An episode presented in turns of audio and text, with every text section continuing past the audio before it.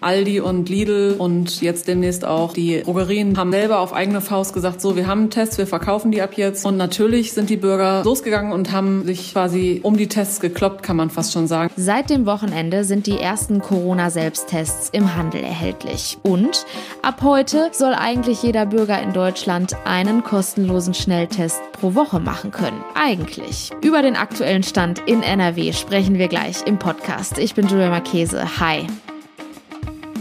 Rheinische Post Aufwacher. News aus NRW und dem Rest der Welt. Eigentlich soll ab heute jeder Bürger jede Woche einen kostenlosen Schnelltest machen können. Testungen sollen dann in Apotheken, Testzentren und bei Hausärzten möglich sein. Bei uns in NRW hapert es aber noch an der Umsetzung. Über den aktuellen Stand spreche ich jetzt mit unserer Autorin Julia Radke. Hallo. Hi.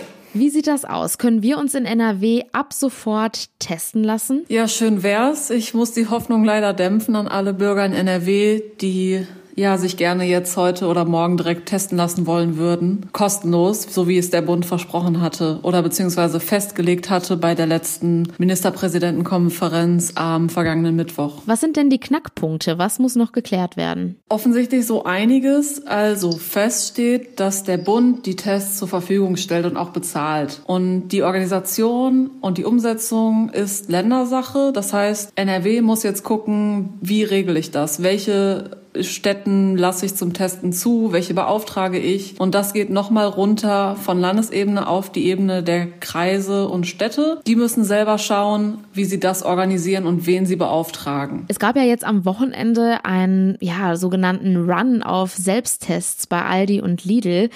Wird das bei Schnelltests so ähnlich ausfallen? Ja, das eine bedingt das andere. Also dadurch, dass eigentlich am Freitag schon ein bisschen anklang auf der PK von Spahn, dass es ähm, ja sich alles noch ein bisschen rauszögert mit den kostenlosen Tests bei Ärzten und Apotheken, ähm, ja, haben Aldi und Lidl und jetzt demnächst auch äh, die ähm, Drogerien DM und Rossmann quasi selber auf eigene Faust gesagt, so, wir haben Tests, wir verkaufen die ab jetzt, hier können Sie die erwerben.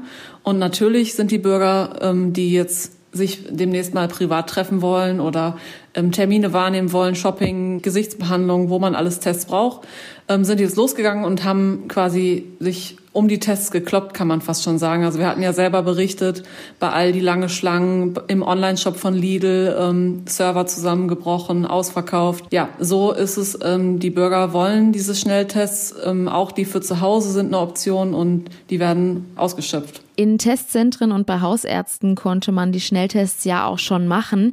Wie würde das Ganze denn in Apotheken aussehen? Ja, das ist noch eine Frage, die nicht ganz geklärt ist. Also äh, feststeht, dass man sich ja schon seit Dezember, das ging ja so um Weihnachten los, ähm, testen lassen kann auf eigene Kosten. Also man macht einen Termin und kann sich gegen eine Bezahlung testen lassen, was ähm, jetzt noch keine hundertprozentige Sicherheit ergibt. Und das Ganze soll ja kostenlos sein jetzt und die Städte und Kreise müssen die Apotheken aber aktiv beauftragen damit. Das ist also Sache jeder einzelnen Stadt, ob sie sagen, wir binden die Apotheken mit ein und dann ähm, müssen natürlich äh, irgendwie Kapazitäten und Logistikwege gefunden werden. Das heißt, Apotheken müssen Platz haben. Die müssen ähm, quasi eine Ecke haben, wo man die Tests durchführt. Also die müssen ja vom geschulten medizinischen Personal äh, durchgeführt werden. Da kann jetzt nicht selber sich das Stäbchen in die Nase hauen. Da gibt es Überlegungen, ob man, wenn es keinen Platz gibt, auch so Zelte vor die Apotheken stellt, ähm, hat mir der Chef des Apothekerverbands Nordrhein ähm, erzählt.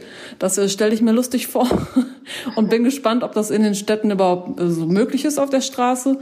Und ähm, gegebenenfalls wollen die sich auch Räumlichkeiten anmieten, was weiß ich, wenn nebenbei eine Praxis ist oder ein, einfach ein Geschäft, ähm, ob man da die Tests durchführt, das ist alles noch ähm, offen und das müssen die Apotheken gegebenenfalls jetzt selber in den nächsten Tagen schauen. Wann wird das Ganze denn so richtig anlaufen? Also wann ist es möglich, dass ich meinen wöchentlichen Corona-Schnelltest machen kann? Also wichtig ist, dass sowohl die Apotheken als auch die Hausärzte warnen, jetzt loszurennen. Also bitte nicht liebe Bürger, bitte nicht zur Apotheke Ihres Vertrauens rennen und sich anstellen wollen für einen Schnelltest, genauso wie bitte nicht in den Hausarztpraxen jetzt anrufen und einen Termin machen zum Schnelltest. Das wird nicht möglich sein. Erstmal müssen Sie die neue Testverordnung abwarten, die ähm, vom Bund kommt, dann muss sie im Land umgesetzt werden und so weiter und so fort. Das heißt, die Ärzte sagen, In den Praxen wird das frühestens ab nächsten Montag, ab dem 15. realistisch sein, dass das dann anläuft.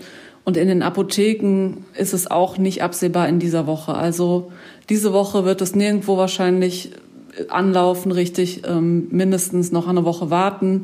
Aber dann soll es irgendwann wirklich in den Praxen 20 bis 30 Tests pro Tag möglich sein und in den Apotheken eine ähnliche Kapazität. Vielen Dank.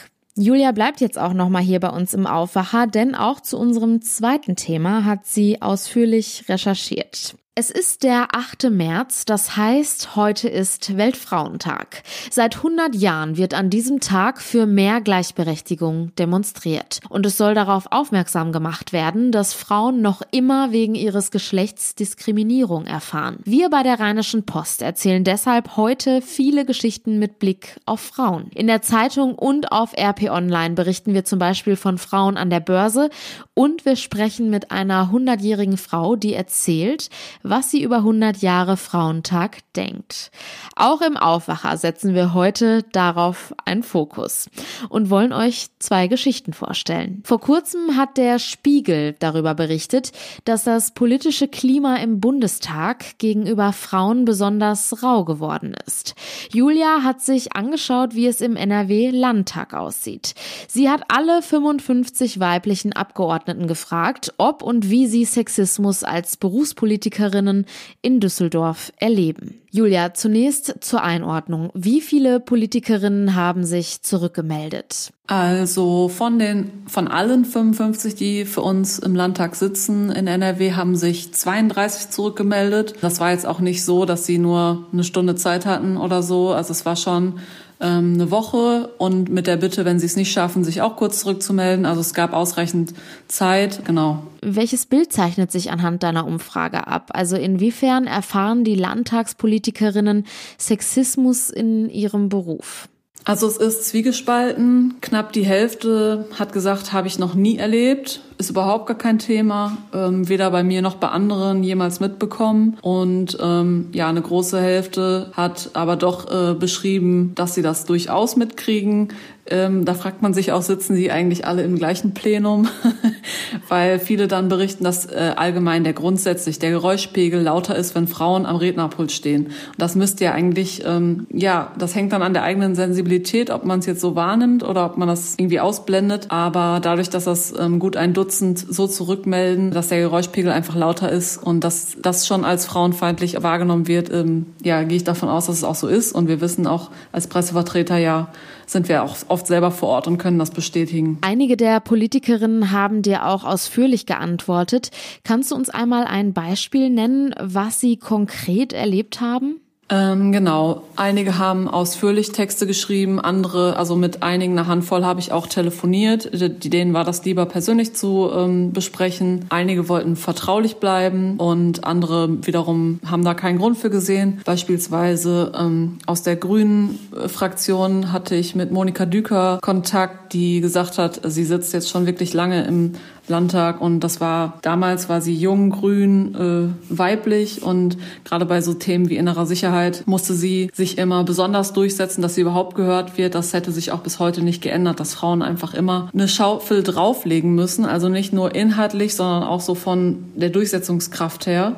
Und ihre jüngere Kollegin Verena Schäffer, die ist ähm, jetzt ähnlich alt wie ich, äh, 34 ist sie jetzt, sitzt auch schon seit über zehn Jahren im Landtag und ähm, natürlich als so junge Frau kann sie da auch noch ein Lied von singen. Ja, sie wird häufiger Zicke genannt und ähm, im Innenausschuss wurde die Arbeit ihr sehr erschwert. Also sie erlebt das auch als ja, schwer sich durchsetzen zu können als jüngere Frau. Welchen Eindruck hast du nach deiner Recherche? Ich glaube, das ist eine Frage von der eigenen Wahrnehmung und wie sensibel man für diese Themen überhaupt ist. Also es gibt vielleicht Frauen, die ja da nicht so einen Sensor für haben, für so subtilen Sexismus. Es ist nicht immer das Angrapschen, es ist auch nicht immer die Beleidigung oder das Hinterherzischen von irgendwelchen Kommentaren. Es sind auch manchmal einfach Posten, die sich äh, männliche Kollegen schnappen oder wo Frauen gar nicht diskutiert werden, obwohl sie fachlich genauso geeignet sind, bei Positionen in Ausschüssen, wo immer davon ausgegangen wird, äh, pff, ja, soll sie sich halt melden, so ungefähr. Und ähm, die muss sich halt quasi selber ins Spiel bringen. Männer sind da immer erste Wahl, also oft. So kommt es mir vor oder so wurde es mir von vielen berichtet. Und so, so krasse Fälle, wo es mal Beleidigungen gab im Plenum, das sind eher die Ausnahmen, die so deutlich rüberkommen. Vielen herzlichen Dank.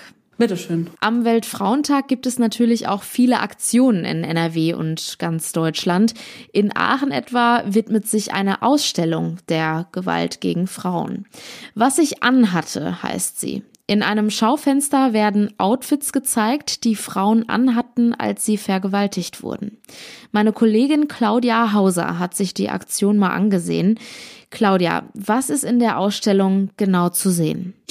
Also zu sehen sind zwölf Frauenoutfits, zum Beispiel ein Dirndl mit Turnschuhen, dann eine Jeans, ein Nachthemd, auch ein Kindersommerkleid ist zu sehen, ein schwarzer Rock mit einer weinroten Bluse und flachen schwarzen Schuhen. Ganz normale Outfits also. Wessen Geschichten werden denn in der Ausstellung erzählt? Die Kleidungsstücke gehören Frauen, die Opfer sexualisierter Gewalt geworden sind. Also zum Beispiel gibt's Angela, die nach einer Feier mit Kollegen, das war eine Betriebsweihnachtsfeier, von einem Kollegen vergewaltigt wurde. Und es gibt die Frau Ruth, die als Kind jahrelang von ihrem Stiefvater missbraucht wurde. Die hat der Ausstellung ein Blumenkleid überlassen, das sie als Sechsjährige oft anhatte. Und es gibt aber auch das Nachthemd einer über 80 Jahre alten Frau, die im Pflegeheim vergewaltigt wurde. Warum genau werden Kleidungsstücke gezeigt? Die Ausstellungsmacher wollen zeigen damit, dass eine Frau nicht vergewaltigt wird, weil sie einen Minirock trägt, also dass sie insgesamt keine Mitschuld hat, wenn ihr so ein Verbrechen passiert. Also sei es durch ihr Aussehen, ihr Verhalten oder eben ihre Kleidung. Es ist halt oft so, dass Frauen nach einer Vergewaltigung gefragt werden, was sie anhatten, auch von der Polizei, einfach auch um alle Details zu haben. Und das empfinden Frauen oft als, ob man ihnen eine Mitschuld zuweisen will. Und das, darauf will die Ausstellung eben eingehen. Eine wichtige Botschaft also. Die Schuld liegt nicht beim Opfer. Wer steht denn hinter dieser Aktion? Das ist eine Kölner Autorin. Beatrix Wilmes heißt die. Die hatte die Idee zu der Ausstellung und die wurde unterstützt von einer Düsseldorfer Studentin. Selina Dollner heißt die. Die hat ihre Bachelorarbeit zu dem Thema verfasst. Und die beiden haben eben einen Aufruf gestartet in sozialen Medien und daraufhin haben sich mehr als 50 Frauen gemeldet die alle ihre Geschichte erzählen wollten für die Ausstellung. Es sind also sehr viele Frauen, die den Mut hatten, über ihr Trauma zu sprechen. Und daraus wurden die zwölf ausgewählt, deren Kleidung in der Ausstellung zu sehen ist? Genau. Und man kann die Geschichten eben lesen. Es ist eine Schaufensterausstellung, in dem man einen QR-Code abliest mit dem Handy und dann kann man eben die einzelnen Langfassungen der Lebensgeschichten lesen. Und es gibt auch Kurzfassungen, die direkt neben den Kleidern hängen. Jetzt zum Schluss nochmal die Frage, wann und wo ist die Ausstellung zu sehen?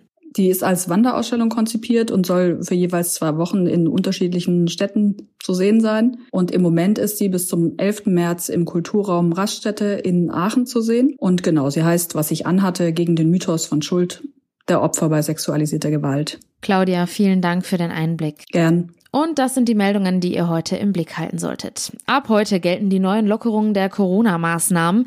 Mit Termin und begrenzten Zeitfenstern darf unter anderem der Einzelhandel öffnen, sowie Gartencenter, Zoos und Museen. Die Voraussetzung, der Inzidenzwert der jeweiligen Stadt muss unter 100 liegen, also die Zahl der Neuinfektionen pro 100.000 Einwohner innerhalb einer Woche. In Münster beginnt heute der Prozess um eine tödliche Amokfahrt. Die Beschuldigte soll im September mit dem Auto immer wieder gezielt auf Radfahrer zugefahren sein. Ein Radfahrer wurde dabei erfasst und getötet. Der Angeklagten droht eine zeitlich unbefristete Unterbringung in der Psychiatrie. Kommen wir nun noch kurz zum Wetter. Der Tag beginnt vereinzelt mit etwas Regen bei 4 bis 8 Grad. Im Bergland östlich des Rheins ist bis zum Mittag örtlich auch leichter Schneefall und Glätte möglich. Das meldet der Deutsche Wetterdienst. In der Nacht sinken die Temperaturen dann auf bis zu minus 4 Grad. Morgen sieht das Wetter recht ähnlich aus. Die Höchstwerte liegen bei 5 bis 9 Grad. Im Tagesverlauf ist gebietsweise Regen möglich. In Ostwestfalen auch Schnee. In der Nacht bleibt es dann aber meist trocken bei Tiefstemperaturen von 3 bis 0 Grad. Und das war der Aufwacher vom 8. März. Ich bin Julia Marchese. Kommt gut in die neue Woche und bleibt gesund. Ciao. Mehr Nachrichten aus NRW gibt's jederzeit auf RP Online. rp-online.de